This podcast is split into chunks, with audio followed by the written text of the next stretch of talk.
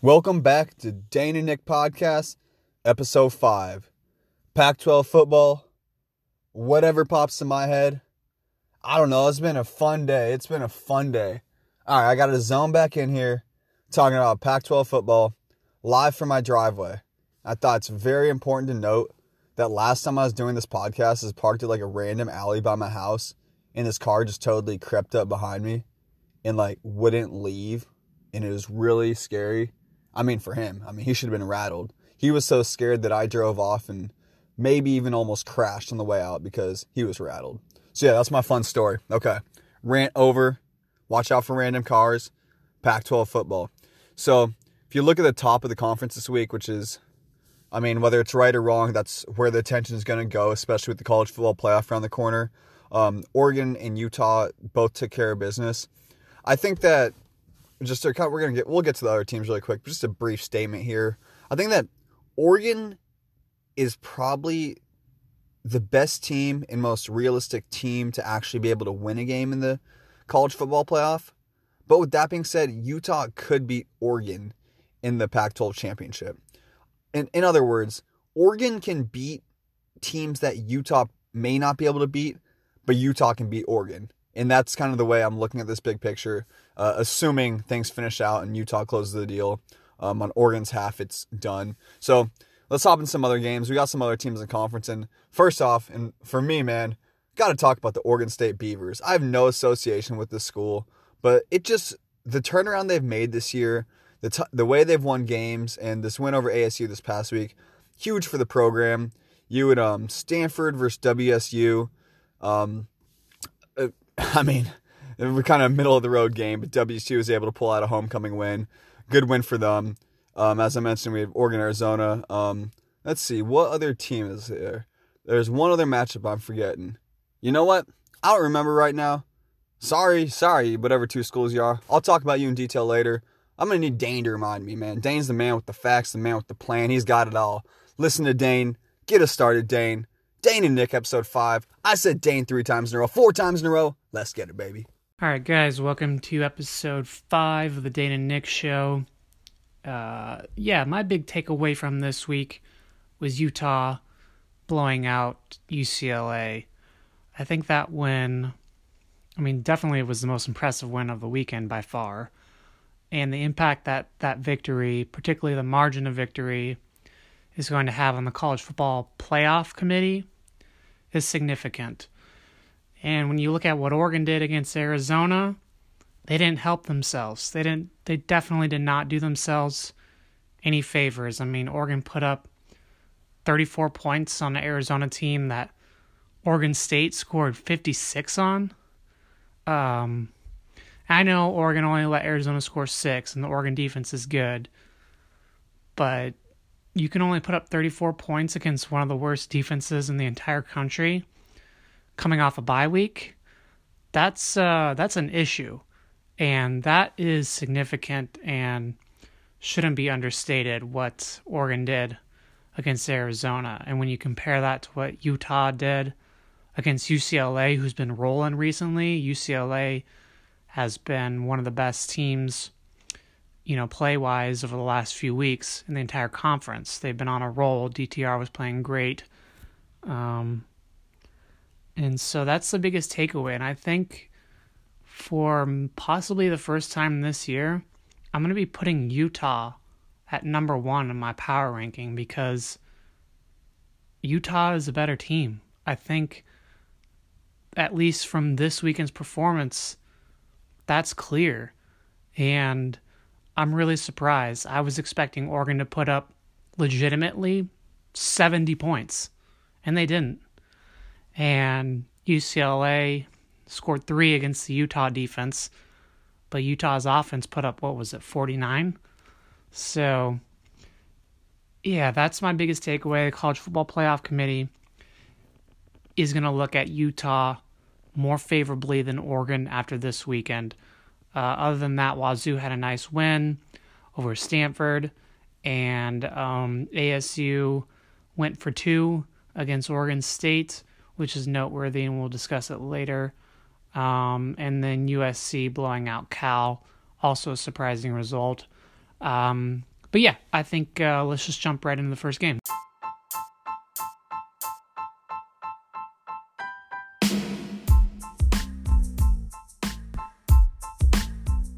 So first off, let me correct myself. It was Dad's weekend in Pullman. It was not homecoming weekend, unless they have those two events on the same weekend, and that'd be pretty freaking weird. I don't know. But so we're going to drop into football. You've had enough of my randomness, at least for this moment. So WSU jumped out in this game to a really solid 19-0 lead. The air raid was just dominating. Anthony Gordon was passing over the top, under the top, wow. Over the top, connecting on under routes, kind of deep wheel routes. And, yeah, I mean, WSU was dominating the game. They were up 19-0. I think that's pretty self-explanatory. On the other side of the rock, Stanford kind of started getting themselves back in the game. They got a 40-yard bomb to Wilson. It's 40-plus yards to Wilson along the sideline.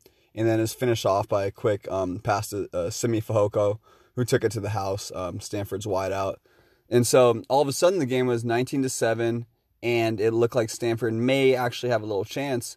And all of a sudden, Stanford scored again. And things got very tight in Pullman. And we'll get to the rest of this game in a second. But I think this kind of explains WSU's season. Yeah, they won the game, but we're talking about a team that could have won the North the last 3 years if it wasn't for Chris Peterson's Huskies really just destroying them in the Apple Cup every year. It hasn't been close. And so, but you have to keep in mind, this has been a top-tier team in the Pac-12 the last couple of years. Who cares whether the conference is down? You just beat who you play. That's how it's done. So, the thing with WSU this year, you're up 19-0. It's Dad's weekend. Put the foot on the neck. I mean, that's not the nicest quote, but seriously, put the foot on the neck. End it. Like, there's no reason Stanford should be hanging around. They're with their backup quarterback. They've had 742 injured linemen this year. Really no consistency at all in the program. So you need to end them. WSU has great receivers around there. The speed should be impossible to kind of keep up with. I believe Brant, I don't know his first name, but Arconado is WSU star receiver, and he's a nightmare to defend. He's got kind of like, he's not Isaiah Hodgins for Oregon State, but he's got those Doug Baldwin characteristics, just finds space, very smart receiver, catches the ball.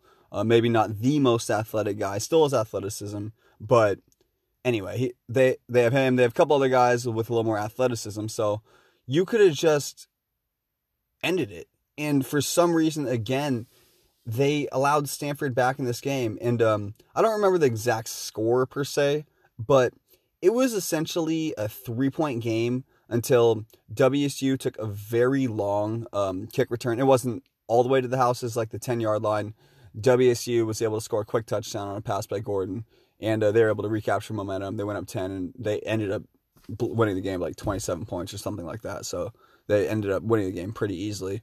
But for WSU, that was an interesting sentence. This is not who they've been the last couple of years. Just allowing teams, especially a team like Stanford, much respect. I'll get to them in a quick second.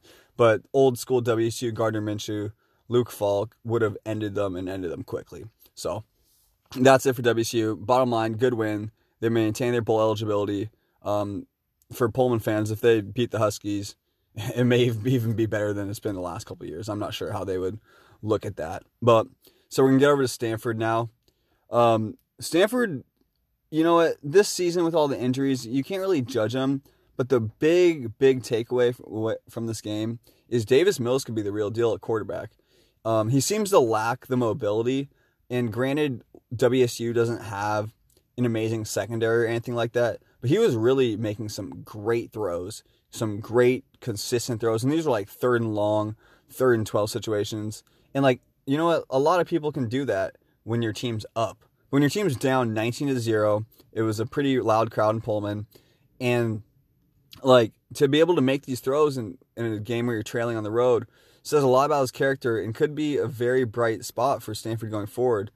They've been pretty solid on the ground. That's kind of been their MO the last couple of years, but maybe they finally found their quarterback in Davis Mills, and that could be the biggest takeaway. So Stanford still had, yeah, that's the biggest takeaway from this game for sure. And so looking ahead, bowl eligibility is not real. I believe they have to win their final two games against Cal and Notre Dame. Cal's a much more realistic win, but Notre Dame. I mean, if they beat Notre Dame and Cal and make a bowl game, David Shaw should be up for Pac-12 Coach of the Year. And I know that doesn't sound like impressive with a 6-6 record, but seriously, to go 6-6 with your whole offensive line battered. Quick fact about football: you don't have an offensive line, you can have all the running backs, good quarterbacks, receivers, superstars in the world, the Joe Montanas, the Jerry Rices. Hey, that was some Bay players in the NFL level. That was not planned. But yeah, I mean, you can have the elite players, and if you can't block, you stand no chance. And no chance at all, really. You 2.2 seconds to throw the ball. So anyway, if they can win those final two games against Cal and really just shock Notre Dame, they still have an outside chance of eligibility. But for Stanford fans, just realistically look at the big picture. You got injured. Your program held intact. You didn't fall down to like a 0-11, 1-12 type situation, one of those seasons. So really, there's nothing to hang your hat on. How do you say that quote? We're gonna pick a new quote. Just don't be too depressed about your season. You've actually done a really good job this year. So again, WSU, good win, still lacking that killer instinct.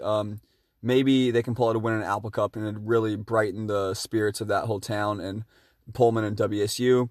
And for Stanford, probably not going to make a bowl game, just to be realistic. I mean, they beat Notre Dame. That'd be arguably the biggest upset of the year. But in terms of how well they've played with all the injuries, it's something they should definitely be proud of. Great win for Wazoo. They're now 5-5, and they need one more victory to make a bowl game. They got Oregon State coming up. The game's out there, and Pullman.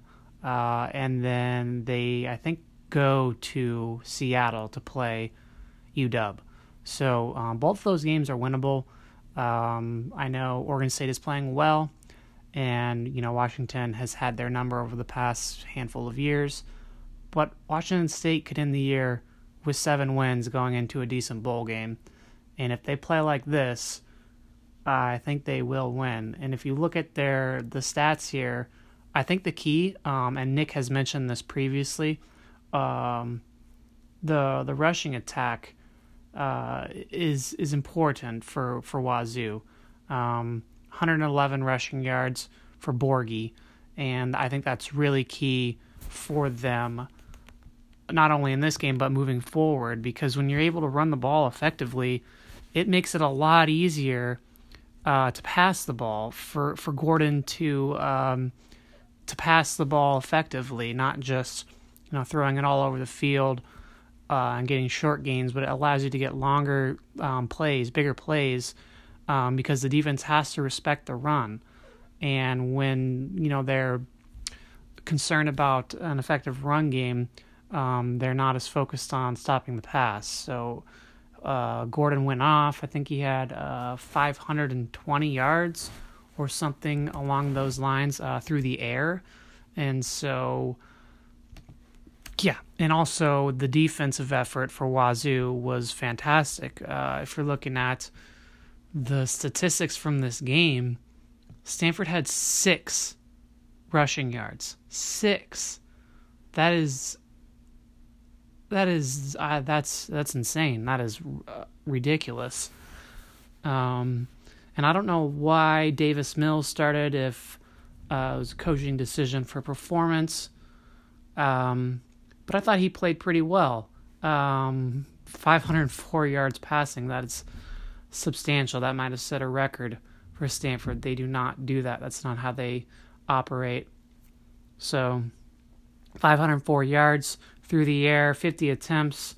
I don't have the record book in front of me, but that's probably, at least if not a record, it's got to be pretty close. I mean, that's got to be the most passing yards a Stanford quarterback has had in a very long time. Probably, possibly, if I had to guess, going back to the Andrew Luck era, and even then that might have been more than what Andrew Luck ever did in a single game. So yeah, he did throw 2 interceptions, which is not good. That's really probably what did them in. I did see him have a really nice back shoulder throw. I think it was at the end of the second quarter, right before halftime. He threw Mills, threw a great ball to the back shoulder. The Stanford wide receiver caught it over the back, essentially, of the Wazoo defender. and landed in the end zone for a touchdown. So if you're Stanford, I think you probably should stick with Mills. Don't know the situation there, but that would make the most sense to me. And you're just having, frankly, a terrible season. You've got a lot of injuries across the board to a lot of different players. If you're watching the game, the announcers highlighted they have like 36 different players like playing for the first time, and like 19 of them started their first game ever this season, and you had like 18 players who've gotten injured, and 15 of them were like out for like the season or something ridiculous. And sometimes teams just have those years, but you really need to analyze why. And it's not like Stanford is an up-tempo team. You know, they're not running a bunch of plays like other teams in the conference are. So that's really more of a strength and conditioning thing along with bad luck. But if you have that many players going down to injury, you need to take a look at how you're training, you know, in the off season and during the season, how you're practicing, things like that. And I mean, Stanford's now 4-6, and I'm not sure if they made a bowl game last year, but I don't think they did. So this is 2 poor years in a row for David Shaw. And it's really unusual for the Stanford program to be experiencing things like this. So last week I did mention that it's at least legitimate to start talking about whether or not he's the right coach there, which seems crazy based on his accomplishments there. And I did say it's probably jumping the gun a little too early to be discussing that. But when do you draw the line? Like, is it, you have to have 3 years in a row of losing seasons, or poor, you know, a 500 season before you start discussing it? I think the injury bug is really what has probably saved him this year from being on the hot seat. But I mean, what, another year like this, and then is he going to be on the hot seat, or is it going to take 2 more years of something like this? You know, the Pac-12 North is an incredibly tough division, and with Oregon State on the rise and Cal on the rise, Stanford is getting towards the bottom tier of that division.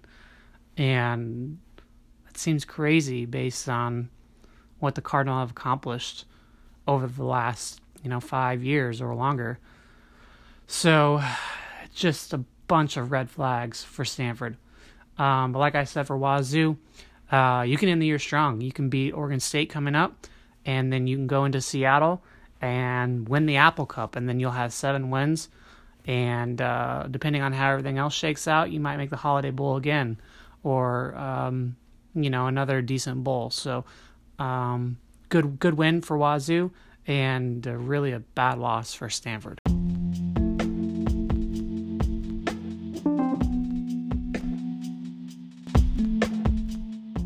All right, the team that I'm loving to cheer for this year, the bottom feeder the last couple seasons, the Oregon State Beavers are 5-5, and if they can head down to the Palouse next week and knock off the Cougs, they are bowl eligible.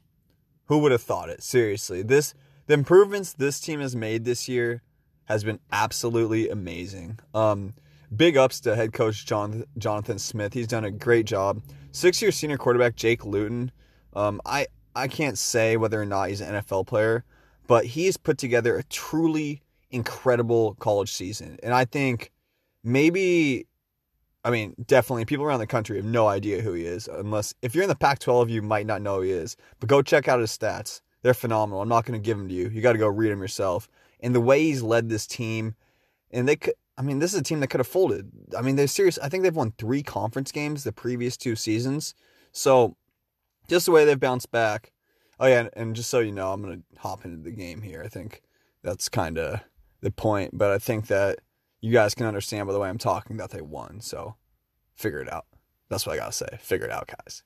But no, so great. Just the way Jake Luton and Jonathan Smith have led the team this year has been truly phenomenal to watch. Star wideout and Isaiah Hodgins, who could probably not the most physically gifted receiver, but he could be the best receiver in the Pac-12. He's the top three for sure, For darn sure, darn Skippy. How about that? No, so getting into the game now, Arizona State versus Oregon State, back and forth affair, and the main kind of turning point was Oregon State jumped up 35-21. Arizona State battled all the way back, and it was 34-35, and head coach Herm Edwards, head coach of the Sun Devils, Herm Edwards, decided to go for it and ultimately fell up short. They ran a toss, essentially, and it got completely stuffed. And so from the outside, you know, you can look at it, say that's the game. And yeah, I mean, it was the game, which here comes a random tangent. So me and my dad were talking about this probably a month and a half ago. And is it the right decision to go for two or kick the extra point? My dad believes that you should always generally kick the extra point, and I believe that sometimes it is kind of important to go for two and try and get that win right there. The couple games I've seen this year, and this is seriously no statistics, so don't take this to heart. This is just Nick, what I've seen, literally. I've seen a bunch of teams go for two and just not get it and lose games this year. And that, I guess, is contrary to my belief and caught me a little bit off guard. So back to the game. I think that Herm Edwards, the 2-point conversion they lost. Everyone will look at that. But I think you can look at this game being lost as in the way it was kind of executed by it. Sometimes the sentences I just say just don't flow, man. All right. So sometimes Herm Edwards just, I'm struggling here, ladies and gentlemen. I'm struggling to get this thought out. Can I do it? I believe in myself. I believe I can achieve, baby. All right. So what I'm really trying to say here, we're going to give it third time's a charm, right? I think this game may have been lost earlier because Oregon State ran the ball 30 times, or at least 30 times, at two different halfbacks in Artavis Pierce and Jamar Jefferson. Neither one of them put up great statistics. One of them had 63 yards, the other one had like 39, something that ballpark. And so ASU ran like 16 times or something with Eno Benjamin. But when you have a back like that and a workhorse, and he's probably not going to be an NFL stud, but at the college level, he's a physical guy that Oregon State wouldn't want to see 20, 30 times, or at least mix in other backs. And that's kind of shocking to me that Herm Edwards wouldn't put the load in his hands a little bit more, especially when you're on the road in a hyped-up crowd in Corvallis. Now, it was senior night there. They understand what's at stake, and they were ready. And so the way to take them out is to be boring, run that ball, wear down Oregon State. And this could have proven wise, especially since last week Oregon State just got beat up physically. You'd have dominated. I mean, they were hurt. Like, their feelings had to have been hurt a little bit. And so I'm kind of surprised to see that Herm Edwards didn't go with that same tactic. Gradually, obviously from a physicality standpoint, Arizona State isn't as dominant as Washington, but you could still figure out a way. I mean, you were a coach in the NFL, and granted, you work with the players you get, but being an NFL coach, you've seen it all. So that's kind of shocking to me that ASU didn't run the ball more. And the other thing for ASU is let's not go too in depth in this because it is a short trend. It's not. I hate when people throw out random statistics like they are 2-0 in the month of March when it snows and someone's holding up their left hand. So this is just kind of an observation. The last 2 weeks, ASU has fallen behind. They fell behind. I think actually it may have been 21-0. No, it was 28-7 against USC, and it was again 35-21 against Oregon State. And they don't have the talent to come back and pull these games out. That's just apparent. They really don't have the talent to do that. They're not an elite team. And that's just not a safe way to play in general. So they're going to need to jump out. They still have a chance to make a bowl game. I believe they play Oregon next week. I think they do play Oregon in prime time. So that's definitely going to be tough. But they do finish their season, the Territorial Cup, against Arizona, where they will have a chance to be bowl eligible. So, quick recap. Let's get on. Let's move on. You guys got lives. You guys got things to do. So basically, Oregon State, great win. No matter what happens, their program has improved so much. You've got to feel happy for the seniors. 4 conference wins this year. 4 conference wins for Oregon State. Let's just hear that out. So They won their final two. Realistically, Washington State's a better shot than Oregon, but anything can happen in a rivalry game. So Beaver fans, don't come at me. Listen, I'm trying to be safe here. Anything can happen in a rivalry game. If I had to bet my life savings, I'd bet on the Ducks, but anything can happen, and I'm very well aware of that. And for Arizona State, they've lost four straight. Actually, don't quote me on that. It's either three or four straight. We'll go three just to be safe. They've lost at least three in a row. And so they need to just kind of figure it out. They're a young team.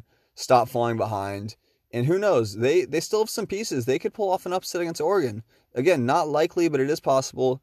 But if they can win win the Territorial Cup, get themselves to 6-6 and bowl eligible in the second year, still a solid season. Let's not forget, it's only the second year in Herm Edwards' campaign, and they've looked solid so far. So if each team can win one more, they're bowl eligible.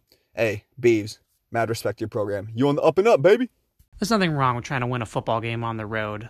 Though now ASU's lost four games in a row, and they play Oregon next in Tempe, so you're probably looking at a 5-game losing streak heading into the Territorial Cup with Arizona. So, yeah, it's just one of those things for ASU where you started off so strong and you've definitely fizzled.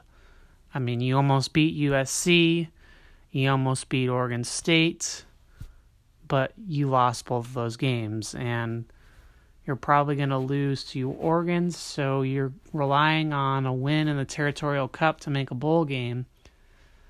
And I don't know how much our listeners know about the Territorial Cup, but that is just a crapshoot. You don't know who's going to win. You could have a 2-loss team beat a 8-win team.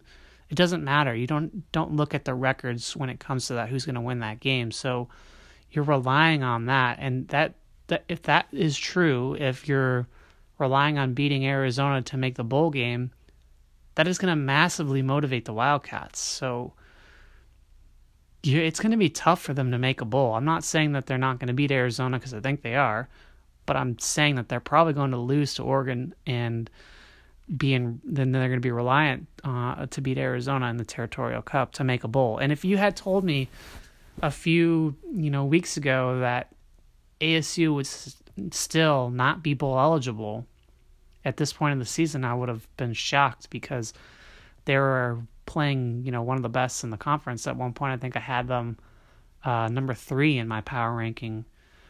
So they've really fallen off, and I don't know if we can really explain why. I mean, Jayden Daniels is a freshman, so going through this is going to be, help him develop and grow for next season. He's going to be a problem moving forward. But I think Eno Benjamin, if he's not a junior, he's a senior. So, you're gonna be losing a good amount of your production. But from this game, okay. So Brandon Aiyuk had a wonderful, absolutely fantastic performance. 10 catches with 173 yards and a touchdown. Jayden Daniels himself, 24 for 36 with 3 touchdowns. Eno Benjamin, 70 yards with a touchdown. So if you just look at the box score, they played good enough to win, and they probably should have won. Let's be frank about it. Oregon State, they went up, and then they sort of it was really a battle all game. There was never really any separation between these two teams. Oregon State had a really interesting coaching decision, too, there with, 50 seconds left, and it was 4th down, and they decided to go for it instead of punting it away. Again, I don't disagree with the decision. I would not have done it, because you're at, your own 50-yard line, and not getting that would have allowed ASU to get right into field goal range and kick a field goal to win the game. Though I understand why you do it, because you're trying to win the game yourself, and your offense was playing good enough. And then, on that play, there was, a pass interference call, which gave you an automatic first down. So it worked out, though it was a dangerous decision. Lutton played great again. Not many yards. 288 passing yards. It's not a ton, though he was 26 for 35 with 4 touchdowns. Isaiah Hodgins, 6 receptions 93 yards. So Hodgins looks like an NFL receiver. Jake Luton, I've said this previously, I actually think he's going to get drafted. It's crazy to say that, but I can see him going in like the 5th or 6th round, depending on how he does at the combine. He seems to have a really good understanding of how to run that offense. He's making great decisions. I mean, what does he have? Like one interception all year? I'm pulling up his stats right now, so it's a little bit slow, but let's see. Anyways, it's something like one interception this year, and which was really a surprise considering, you know, the quality that Oregon State has had over the last few years wouldn't, you know, lead you to believe at the beginning of the season that Luton was going to play this well. So he has 2 interceptions this year with 23 touchdowns. So that is a professional level performance. And I'll say it again, I think he's going to get drafted, which is, I'm shocked saying that, but good for him, good for the Oregon State Beavers. They next play Wazoo out there in Pullman, so you can win that game. I mean, Wazoo is really inconsistent. You're going to have to figure out how to stop that spread pass air raid, because looking at what Wazoo did to Stanford, that's going to be a tough game for Oregon State. But if you win that game, you're bowl eligible and you're going to a bowl. And then at the end of the year, you have Oregon. And Oregon, like, I'm not going to put a sugarcoat on it. Oregon didn't play that great against Arizona. So if you're the Beavers, why not? Why not win that game? Why not? You know, it's a rivalry, the Civil War. Oregon State has done it before. So you got to have a lot of confidence moving forward. There's no way around that. And you got to believe that you can win not only at Wazoo, but at Oregon. And you only need one of those games to make a bowl game. So it's all in front of you and it's all on you. And you're not going to win the Pac-12, but you control your destiny to make a bowl game. And when was the last time Oregon made a bowl game? It's probably been at least 4 or 5 years, maybe longer. So you got to have a lot of hope, a lot of momentum, a lot of belief in your team and in the direction of your program. It's fantastic what they've been able to accomplish. So it's really a tale of 2 teams when you compare ASU and Oregon State.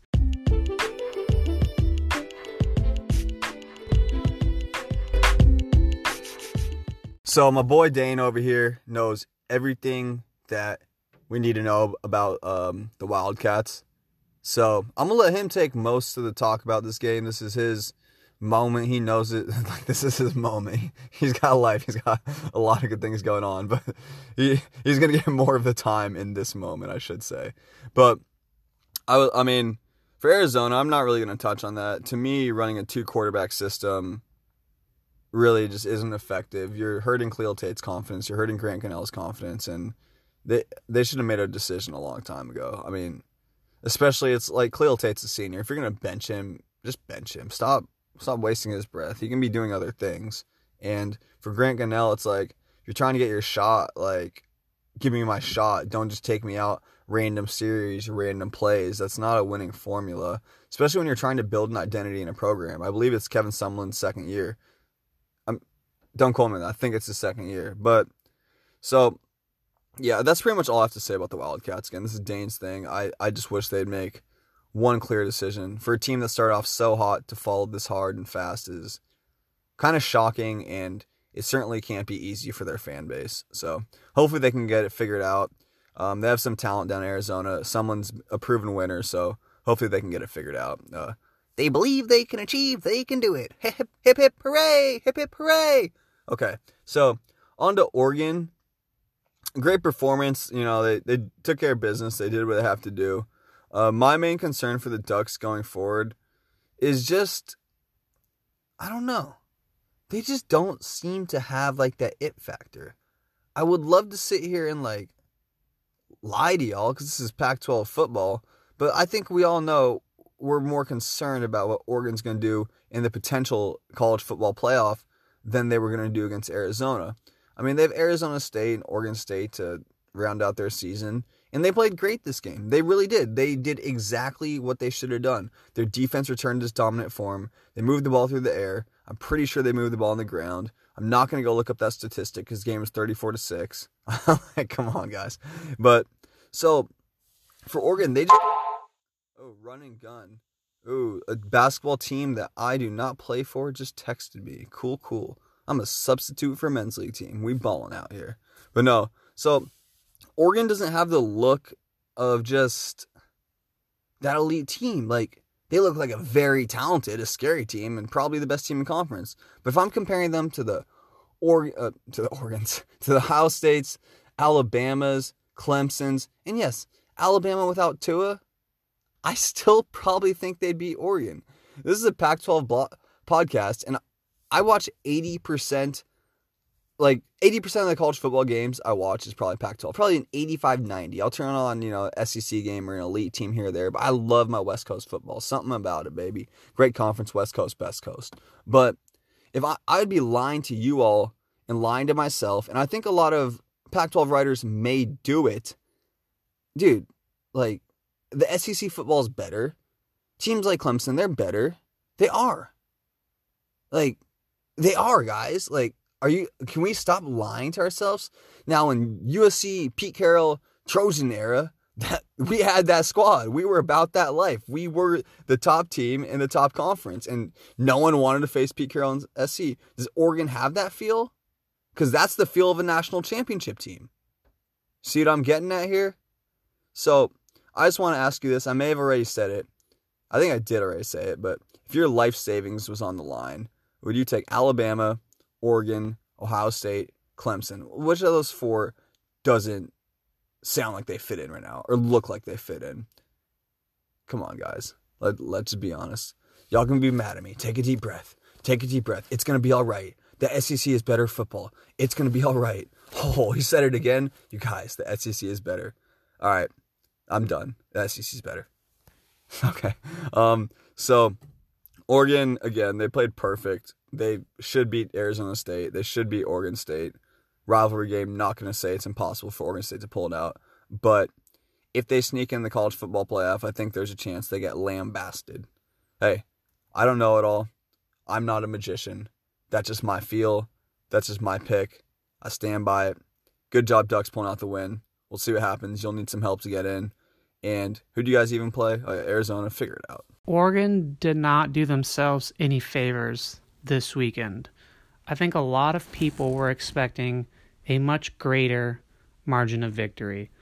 You only able to put up 34 points against an Arizona team who has given up significantly more to other teams. So if you look at Arizona's previous games, Oregon State put up 56, Stanford put up 41, USC put up 41, Washington put up 51,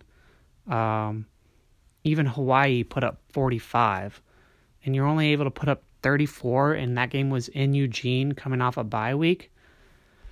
That's not good. This result set them back. And it seems crazy to say that because they won by 4 touchdowns and they only allowed 6 points. But you're trying to make the college football playoff, and the margin of victory is extremely important. I think a lot of people were expecting, especially in Tucson, for Oregon to put up legitimately 70 points. 70. And they fell far short. So before I jump into Arizona's performance, I think it needs to be, discuss that this game didn't help Oregon.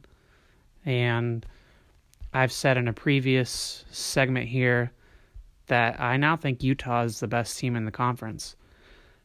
And I've been on the Oregon train all year. I think Justin Herbert's a great quarterback. I think their running backs are very strong, and they have good wide receivers. Pittman went down, which I don't want to speculate, but it looks like a broken wrist. So he's probably out for the rest of the season, though you never really know. But that wrist did not look good. And so you're down a weapon now. I think he was a freshman who's contributing a lot. So that's not a fatal blow, but I think it's a noteworthy injury. Herbert spreads the ball around a lot. So it's not like the worst thing that could have happened, but it's certainly not good for them. And yeah, on the defensive side, they're fantastic. That's definitely the strength of their team is their defense. If you look at the stats, held Arizona to 5 of 17 on third down and only 240 total yards of offense. So you compare that to Utah, their defenses are very similar, though I can't believe I'm saying this. I think Oregon's offense has regressed a little bit, and they're not as potent as Utah's. And if you were listening to the broadcasts, the announcers were discussing Oregon's offensive capabilities. They were mentioning whether or not Oregon can win in a shootout.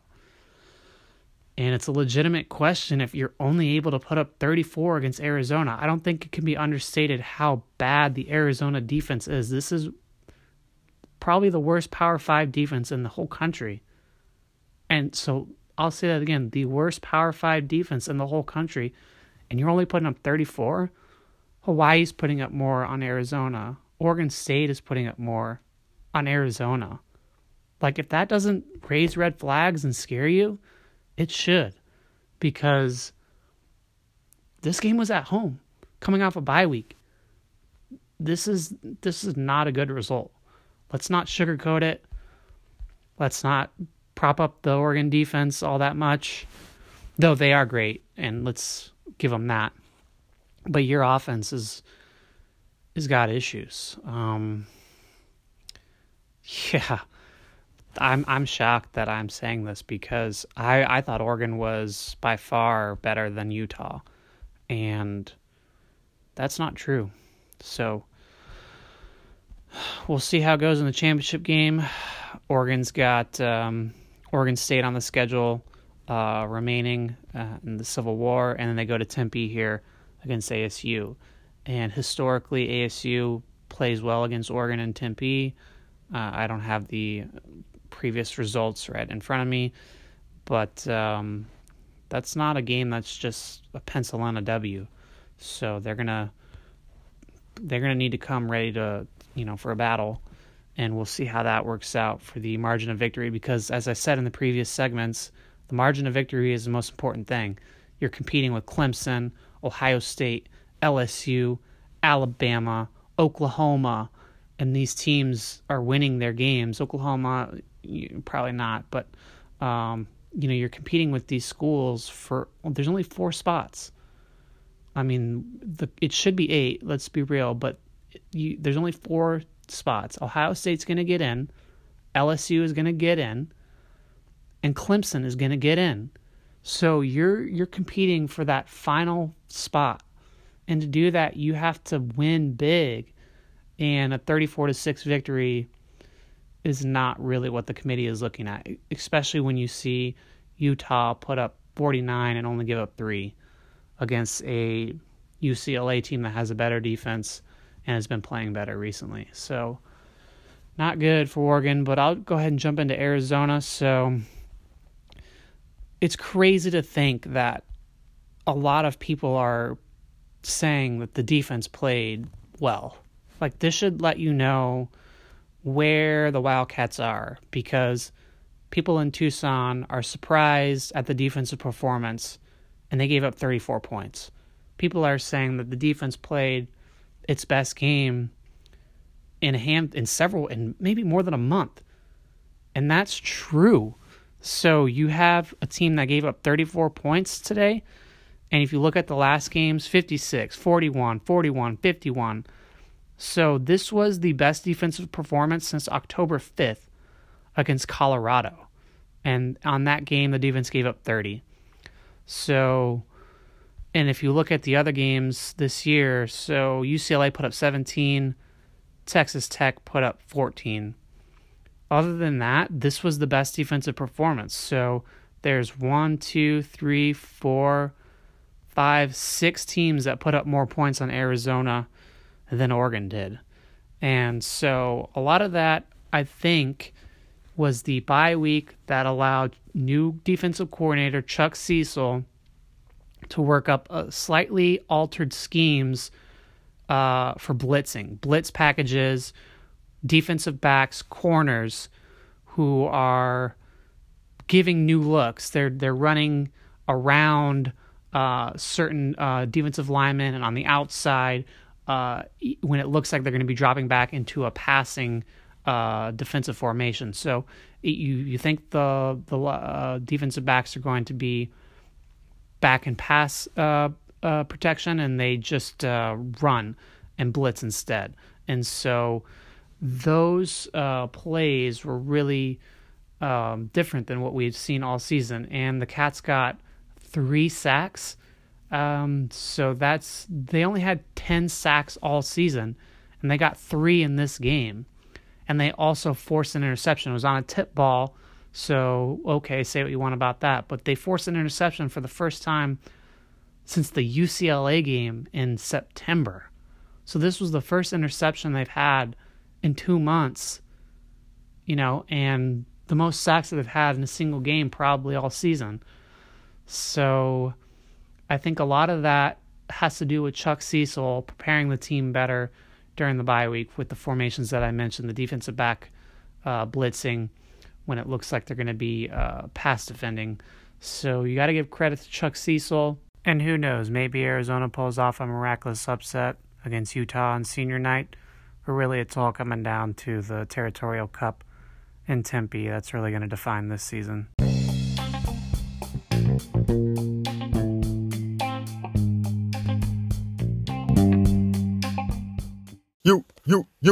Utah, you.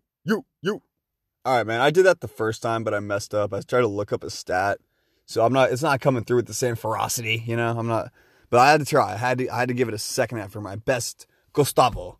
So Utah absolutely manhandled UCLA. It wasn't close. I think the final score is 49-3. Utah started out as pretty kind of slow. Game is 7-3 in the first quarter. Utah piled on 21 in the second and ran out from there. No looking back. They really showed off who they are as a team. And it's hard not to cheer for this team. Their talent level is, quite frankly, not like a UW, even though they beat them. Not like an Oregon. They have some great talent. Don't get it twisted. But these aren't all 5-star recruits like you may see at other schools. And so for them to be doing what they're doing is truly impressive. They've built a great program. And even though I don't think they're better than Oregon, I think in one game they could actually beat Oregon in the Pac-12 championship. But let's not get too far ahead of ourselves. Let's return back to the topic at hand really briefly. I know that if you're hearing about Utah football, do you really want to hear about a 49-3 score? We know what happened in the game. They beat them. Tyler Huntley did his thing. Tyler Huntley did his thing, completed lots of passes, put up good stats, calm, cool, collects as always. Zach Moss had another great game, and tight end Brant Kuithe had over 100 yards receiving on the day. I think it's Kuithe. Like I said, I know how to spell it. That I can promise you that, but I'm pretty sure it's Brant Kuithe, not Brant like Brent Berry. Brant Kuithe. Hey, that's new. That wasn't in the original version. Off the top of the dome, baby. So, yeah, I mean, Utah destroyed them. What more do you need? UCLA wasn't ready. Come on. So their defense also held a Chip Kelly offense to 3 points, which is very impressive. But so looking at the bigger picture for Utah, because that's ultimately what's most important here. As I mentioned earlier, the SEC is better. Some of these teams in the ACC are better, Clemson, and they will completely eat Utah alive. But I still think they have the chance to beat Oregon if they are able to complete the rest of their schedule. They play Arizona next, which really should be a winnable game. I mean, Arizona's defense has not proven that they can stop anyone ever, at least this year. And so Utah should be able to score some points, and their defense will probably handle out whichever quarterback's starting for Arizona.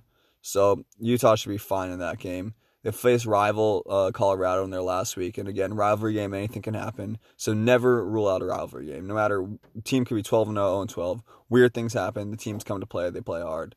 And so Utah, on paper, Utah should win these games pretty freaking easily. I think that's apparent to say and pretty obvious. I don't know if apparent was the right word, but you get my drift. They should win these games. So for Utah, yeah, I mean, just keep riding the pace. They've pretty much manhandled everyone they played recently, with the exception of the UW game, which Jacob Eason decided to throw that pick six, and Utah great, well coached, capitalized, took over, dominated. That was, I mean, with the exception of that UW game, they really haven't been tested since the USC loss. They've been blowing out teams, and they've been blowing out teams. So good job, Utes. On the other hand, here for UCLA, they pulled off that impressive run of, I believe, 4 Pac-12 wins in a row. And seriously, from the where they started losing, I think they lost to San Diego State earlier this year. The Aztecs, like, how random is that? I mean, no disrespect to the Aztecs. I actually really like their basketball program, but, like, you know, we're talking college football here. Like, they're not some powerhouse. And for UCLA to lose to them and then pull off 4 straight conference wins, get themselves even in this game, is impressive. And their program's come a long way. Dorian Thompson-Robinson's actually starting to look like a quarterback. I'm not going to go out there and say he's a stud, but he's starting to do a little something. I mean, he won 4 games. Running back Joshua Kelly is starting to flourish in Chip Kelly's system, getting lots of big games. I was writing about this game earlier, and I didn't want to throw the stat out because I'm not sure, and I'm still not sure, so you can double-check me. Like I said, I don't like to throw out random stats, but I think he finished. I think he entered this game with 3 100-yard performances the previous 3 games. Don't quote me on that, but pretty sure. So he was held like something like 78 yards. Good testament to the Utah defense. And so anyway, Josh Kelly is starting to do his thing, starting to be a kind of game changer, get in the end zone. And now for UCLA, you've improved. You still have a chance at a bowl game. You win one of your final 2 games. I'm not sure they play next week, but I think the big thing here for UCLA, as it always is, but if they can knock off USC and what's that rivalry game called, man? It's been a little bit. I actually don't know. I don't know if I've ever known the name of that rivalry game. I think I know the names of every other rivalry game in conference. You got the Apple Cup, the Civil War, the Big Game, the Territorial Cup. Whatever Utah and Colorado do, I mean, they're new to the conference. They don't count. I'm talking like OG Pac-10 days. What is that game called? I don't know. We'll call it the Battle of LA. I'm making that up. Maybe that's what it's called. If not, I'm making it up myself. But I think no matter what happens next week, like I said, I honestly don't know who they're playing, and quite frankly, don't care. If if UCLA can beat USC, grab 6 wins, and essentially get Clay Helton fired, that would be their season. They make a bowl game, win the bowl game, knock off the Trojans. And they put themselves in position to do this. They ran into a hot Utah team who was having none of it. They weren't playing today. They smell conference, and they were not playing that. So, as always, the quick little sprinkle recap. You got Utah doing what they're supposed to, winning another dominant game. Do I think they can win a college football playoff game? 0.1% chance. The SEC is still better. And the ACC is still better. Well, sorry, Clemson's better. I'm not going to go that far. Let's not get too mad at me, Pac-12 Nation. Actually, get mad at me. I don't care, man. I'm saying my truth. Get mad at me. Get riled up. And so, for Utah, I was just talking about Utah, excuse me. For UCLA, knock off the Trojans in the game that I've dubbed the Battle of Los Angeles, if that's what it's really called, and win a bowl game, and you've done a good job. Great turnaround. Don't beat yourself up too much. Chip Kelly's done a fabulous job turning the program around. Let's see what they can do going forward. Utah looks like a college football playoff team. I think this game puts them above Oregon in a lot of people's minds because Oregon struggled a little bit against Arizona, and Utah crushed UCLA. And UCLA was playing great recently. They were on an upswing over the past, month and a half or so. And what Utah did to them is very impressive. And in the minds of the college football playoff committee and East Coast media, the defensive strength of Utah is very important. And I'm not going to be surprised if the playoff committee puts Utah above Oregon in this week's rankings. I'm going to put Utah above Oregon in my power ranking for, I think, the first time all year. And this victory, the margin of victory, the way it was done, is one of the most impressive wins of the year. I still think Oregon's victory at USC was a bit more impressive, but this one is a half step behind that. And that the margin of victory here, it's big. That's what the College Football Playoff Committee wants. If you look at what Clemson did, what Ohio State did, not really what LSU did, but they put up like 59 points. And then you look at what Utah did, it's similar. It's a massive blowout with, holding teams to not scoring very much. That is what the committee wants to see. That's what they need to see. And Utah absolutely did what they needed to do and then more. So this can't be understated what they did. This is a similar game to what Oregon did at USC, and how after that I was saying, oh, okay, Oregon is definitely is going to make the playoff. Like they look like a superior team. They're playing great. This was a signature win, et cetera, et cetera. And this is similar, 49-3. Okay, that is a demolition. And UCLA is playing good recently. They haven't been playing bad. So this was big. This can't be understated. And you look at Tyler Huntley, 14 for 18, 2 touchdowns. Zach Moss, this was the big one, 17 carries, 127 yards with 2 touchdowns. And they had a receiver, Kuithe, I don't know, 5 receptions, 132 yards with the touchdown. And, yeah, they held UCLA to just 269 yards while putting up 536. So, yeah, I mean, at this point, if the championship game was tomorrow, Utah versus Oregon, I'm taking Utah. And this is the first time I've said this all season, and I think a lot of people are going to feel the same way based on what Oregon did this weekend and what Utah did this weekend.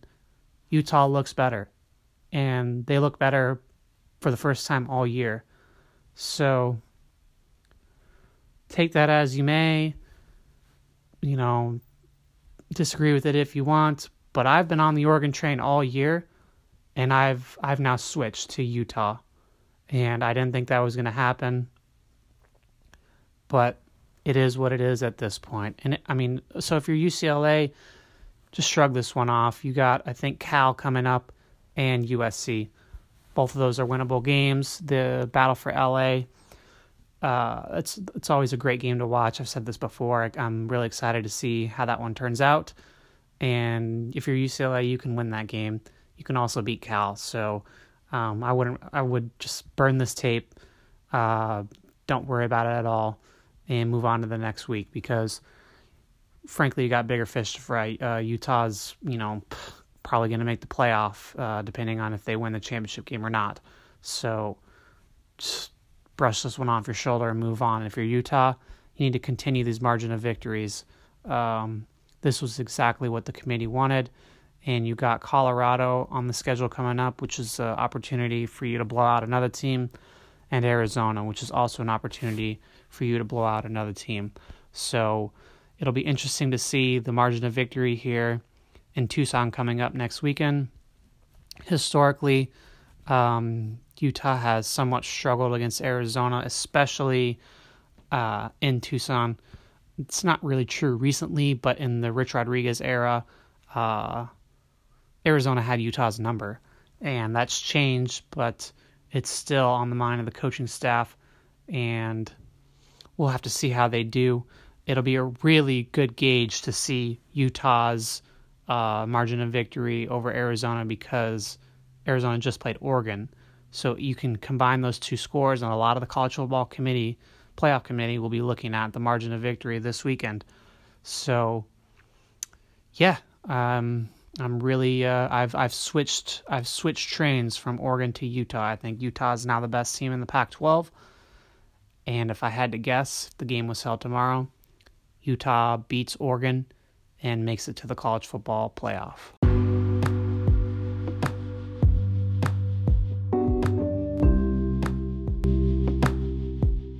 All right, want to hear the most Seattle thing ever, ladies and gentlemen? I took a break. I got some ginger Now, I'm relaxed from this tea. What is it called? Ginger chamomile tea to wind out the night. I got it from Whole Foods. It's organic. Seattle, baby. It's Seattle. You gotta, you know, it's just some nice soothing tea. It's about bedtime. Come on, guys. You gotta know these things. So, all right, I'm like actually too relaxed now. I did not think this through. I'm gonna take one more sip and get back to it. Final game, USC Cal. So, I think I want to start this game off. I think I'm already talking about it. Is that I feel terrible for Cal quarterback Chase Garbers. He returned to this game and suffered an injury, and I don't know how long he's out for. I haven't checked the details if it's like a week to week or end of season or end of career. And football is a brutal sport, so respect to everyone who steps on the field. Honestly, just I don't know. I'm getting all sentimental now. Look at this. But no, I mean, in seriousness, they, like, risk their body, and especially these college kids. They get free school, but they, you know, but they're risking their body. So I'll just leave it at that. I don't want to get too deep into this because I don't really have an opinion one way or another if we're going, you know, a little bit deeper into this side of things. But so I just feel bad for the kid, and I hope he's all right. You know, he's clearly fought hard to get back. I'd take a wild guess because he really was leading the team, so... Chase Garbers, get healthy, man. Yeah, get healthy, bud. You know, you got a lot of life ahead of you. Good job, man. So, I'm saying good job like I'm coaching him or something. Like, I mean, maybe he's listening. Chase, where you at, playa? Feel better. But so, in terms of the actual game, USC started off kind of slow, and they did, I mean, they won pretty easily going away. It was like 41-17 or something along those lines. And Keaton Slovis, another great performance, over 400 yards and 4 touchdowns. Michael Pittman Jr., 180 yards, I believe 11 receptions. And one thing I want to say is, with Keaton Slovis, he's a freshman, man. Like, I believe he's actually a true freshman. And so, like, look at what he's doing. And look at, I'm not going to vouch for Clay Helton's job one way or another, because... for me to act like I know enough about that situation would be a whole load of stinky BS. But, like, they're 7-4 with a true freshman quarterback and a defense that's been pretty battled. I said battle again. Pretty beat up. Spit it out there, bud. So, again, they're 7-4 with a team that's been really beat up this year. They're out without their starting quarterback in JT Daniels. They were down to their third stringer and Matt Fink at one point, and Keaton Slovis has done great, and so they'll have a decision to make next year. Granted, it's the air raid system, the numbers are a little inflated, but a true freshman quarterback to put up these numbers is impressive. And what's fair is fair. I've been ragging on the Pac-12 a lot in comparison, not the top, their top talent. You know, you've been listening. You know, you don't need me to repeat it. Let's not get y'all fired up again. But what as fair as fair, is Michael Pittman Jr., the receiver for the Trojans. He could play for any team in the country. He is one of the best receivers in the nation. We have some great receivers around the Conference of Champions, the Pac-12, West Coast, baby. But Michael Pittman Jr. is by far the most NFL body ready.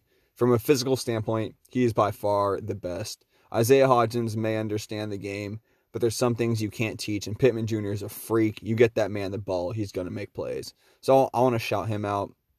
And again, the Trojans routed Cal. I mean, you don't need, like, these crazy explanations, like, from me. Like, that's not what you hear from me. So, for Cal, man, Chase, that's just tough. And so they had Devin Modster come in again. He had a tough day, probably kind of an emotional roller coaster for him. He was a starter. He wasn't the starter. Now he started again. He really couldn't get the job done. He didn't do much. I don't know his exact yardage. I know he threw 2 interceptions on the day. And Cal's offense really kind of sputtered, as it has since the Garbers injury. They really have not found their rhythm. And I think for Cal, it's just the program's so young and being built that losing, I guess... Garbers, I've spent a lot of time talking about him. Just losing him, they haven't been able to respond this year, and I don't really know their chances of making a bowl. I don't really foresee them beating anyone. They may be able to beat Stanford in the big game, but like they've like faltered without him. They've fallen so quick, and that I mean, I'm not exactly sure how to describe it. I haven't seen anything necessarily like it. It's kind of shocking to me that Cal wasn't able to figure out. Sorry, I've been holding this coffin for a second. I've been talking Mr. Roboto over here. But, yeah, they just haven't figured it out. This isn't something I can analyze and tell you what it is. It's quite shocking. Maybe is Garbers really this good of a player that the team can't compete without him? Or can only compete with him? I mean, or are they just really that limited at the quarterback position? But this is still a Pac-12 school. You'd think the backups would have credibility. I mean, Cal's a solid program. Marshawn Lynch went there. Aaron Rodgers went there. So it's not like this is some, deadbeat program that no one's heard of. They have players. They have talent. Granted, it may not be the Oregon, Washington's, or, pretty much the Oregon or Washington or USC's. But they have talent. And so really just interesting how their season has played out. I wish I could sit here and lie to you, but I'm not sure what to make of Cal. Let's see how they finish out the season. Their defense is good, that's for sure. Justin Wilcox appears to be a good head coach. So, quick wrap up as always. I think USC, they've been pretty good this year, all things considered their injuries. It's easy to forget they won the conference. I think they won the conference championship and actually the Rose Bowl within the last 3 years. Maybe it's 2 years ago. Don't quote me on that, but I think it may have been 2 years ago, and it's easy to forget that. Granted, they have high standards. I mean, it is USC, but they've done pretty well this year, all things considered. And if they beat UCLA in the bowl that I apparently dubbed the Battle of Los Angeles, if that's its real name, and finish 8-4 and win a bowl game, pretty successful campaign, and good job. They've beaten the teams they should ever since that loss to BYU early in the season. And yeah, I mean, good job all around. Again, I'm not here to speak on what's going to happen with Clay Helton's future, but from my take, I think he's done a good job this year. And all I can speak of is this year, not the past, but this current year. So let's see what happens with the Trojans. They beat UCLA, they win a bowl, great year, 9-4. And for Cal, I've already told you guys, I don't know, man. Cal makes, they either need a new quarterback or Chase Garbers is the ruler of America. So Garbers get better. Cal's football program just kind of an interesting place right now. But good things should happen under Justin Wilcox. I truly believe in the coaching ability of Justin Wilcox. So this year may be rough, especially after the hot start and rising to 15th in the country. But let's just see what happens next year. And if they make a bowl this year, because I've completely written them off, anything's possible. Hey, good for them. Okay, so final game of the weekend. Maybe the most surprising, though, that UCLA game might take the cake, and Wazoo had a surprising margin of victory. But this one was, I did not expect this to be a 41-17 victory. I wouldn't have been surprised if Cal had won. The game was out there in Berkeley. I was expecting it to be much more competitive, and for Cal to put out a better performance than this, because this was not good. I mean, there's no way around it. This was frankly terrible. And Chase Garbers, I guess, got pulled from Modster, who played better, though Modster threw 2 picks. There's not much you can say about what Cal did. It's more of a reflection on USC. So, yeah, another great performance by Slovis. Look at this, 29 for 35 with 4 touchdowns. And 406 yards. Now, this is starting to develop into a quarterback controversy for next season. Who do you start, Slovis or JT Daniels? And that's going to be a very interesting offseason for USC for a lot of reasons, and we don't have to discuss the coaching situation because I've mentioned this previously in depth on this podcast, so I'm not going to go back into that again because it's obvious. So, but anyways, yeah, Slovis versus Daniels. Who are you gonna start? And Slovis has looked better than Daniels. Daniels didn't look all that great last year, and I think Slovis is playing better. But you have to take into consideration the spread offense that they run now. They didn't run the first year with Daniels. They had a new offensive coordinator this year who's implemented this new system, so that's going to make your quarterback look better. Though 4 touchdowns with no interceptions and 406 yards while only throwing 6 incompletions is a very, very solid performance. And you look at Michael Pittman Jr., 11 receptions, 180 yards, and a touchdown. So, yeah, that was a great game offensively through the air for SC. It looks like they only had 56 rushing yards, so they have become the Wazoo of the South when it comes to their offensive system, and I think that is good for them, though it's unclear if that system is going to stay around if they decide to go in a new direction with their coach. So it's really up in the air what's going to happen to USC moving forward. Though this game was definitely solid. You're 7 for 13 on third down, and you scored 41 points against a Cal defense who I don't remember the last time they let up this many points. I know they had a terrible game against Utah, but this is a really unusual performance for the Cal defense. And I don't even know what to say about Cal. They're so inconsistent. They're so up and down. I had a lot of hopes from them at the beginning of the year, and it's fizzled. So, yeah, I mean, you got the big game coming up. So, and if you win that game, you'll be bowl eligible. So, and the way Stanford's played, I would probably pick Cal to win that game. So we will see. That's going to be a good one to watch. It's 2 p.m. on this Saturday coming up, so it's one of those rivalry games that you're going to want to watch, regardless of, you know, who you are, who your favorite team is. This is going to be a fantastic matchup, and it'll be really interesting to see who wins that game. And then you go to UCLA to finish the year off, which is also a winnable game. So if you're the Bears, you still got a lot in front of you.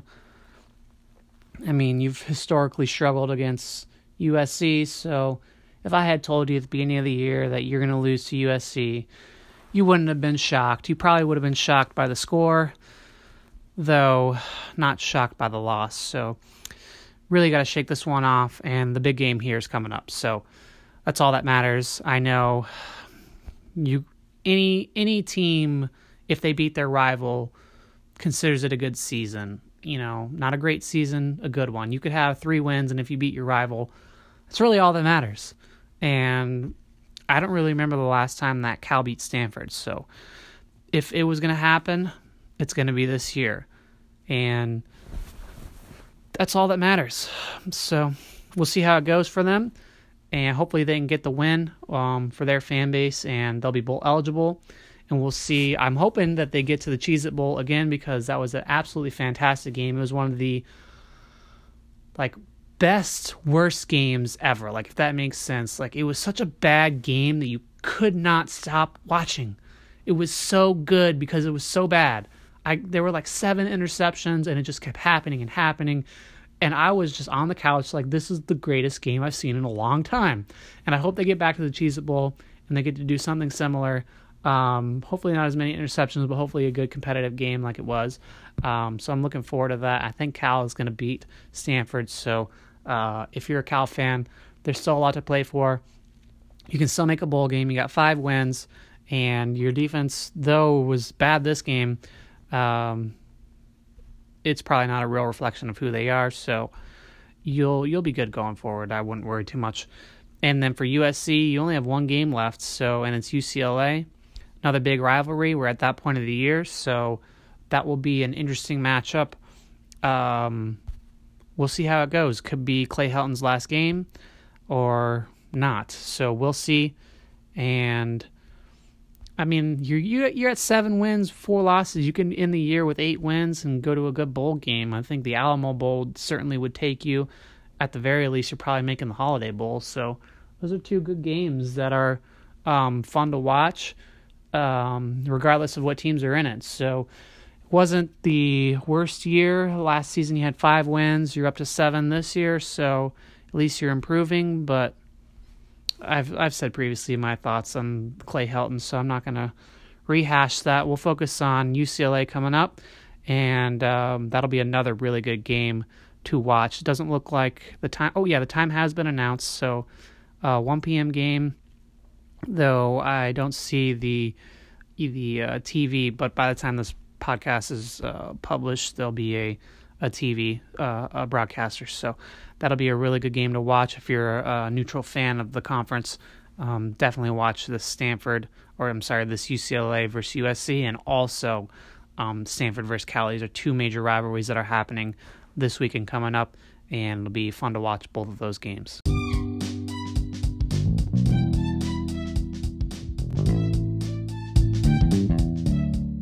As we close down the week, I was just scrolling through my segments, and I think I covered all the games. I hope so, But big takeaways from this week is, let's be honest, there were some great games. The high-powered teams held it down at the top. Oregon State pulled off a nice win in the middle. WSU kind of continued. They kind of won a game. Their season could have folded. It's a nice win for them. And, yeah, good win for you. See, I can name every game here, but come on, you get the point. Come on now. And so the big takeaway, though, is still there's going to be some help needed from the outside for Oregon or Utah to get in the college football playoff. As I've mentioned, I don't think either team really stand a chance in the college football playoff. Don't you love me? But I do think it would be cool for the conference to get in. I'm still a huge Pac-12 supporter, whether you like my opinion or not.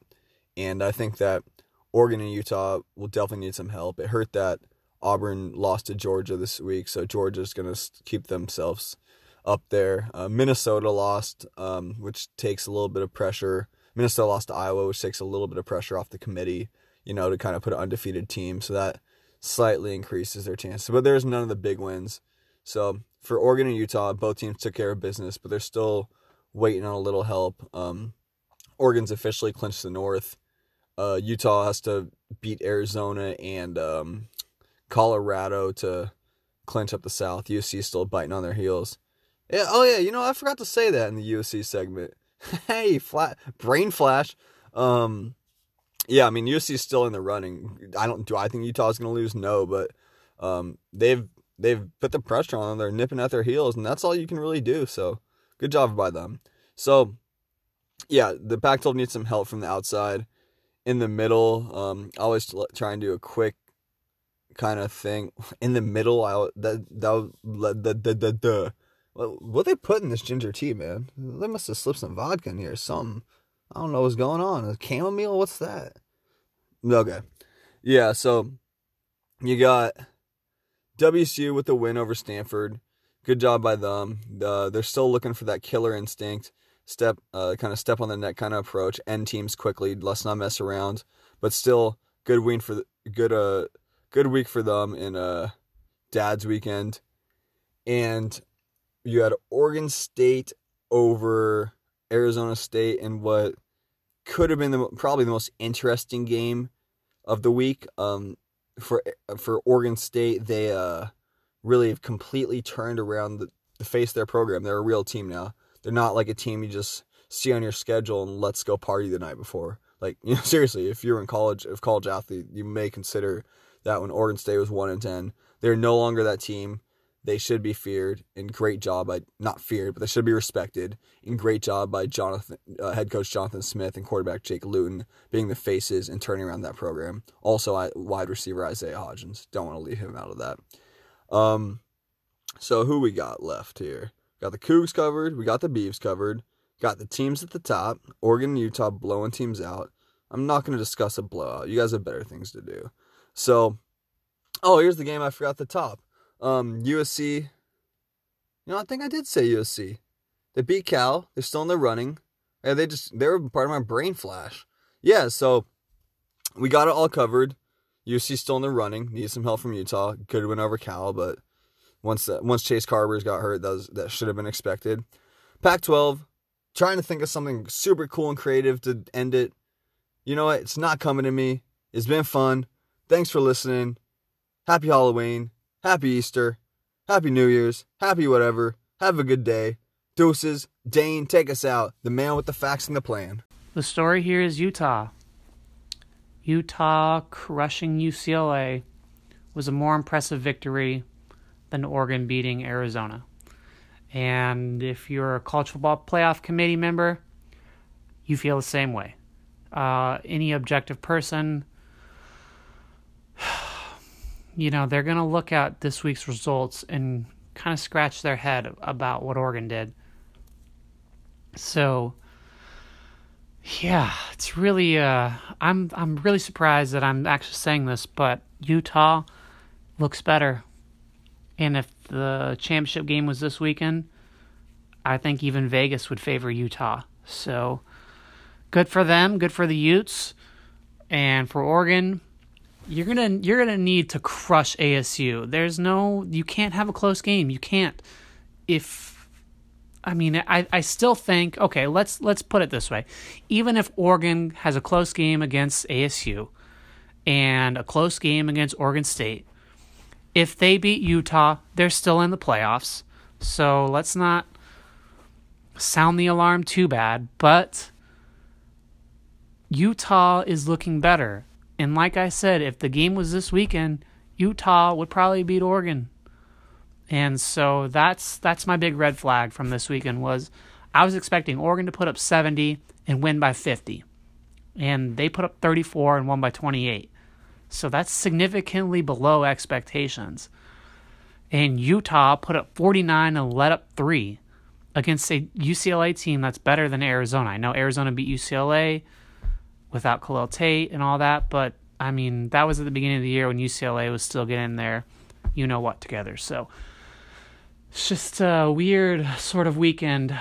Not what was expected. Thought Oregon would do better, though. Utah's playing great, so yeah, I'm shocked. I'm surprised. A little bit disappointed in Oregon's performance. So we'll have to see how it all shakes out. Wazoo had a nice win.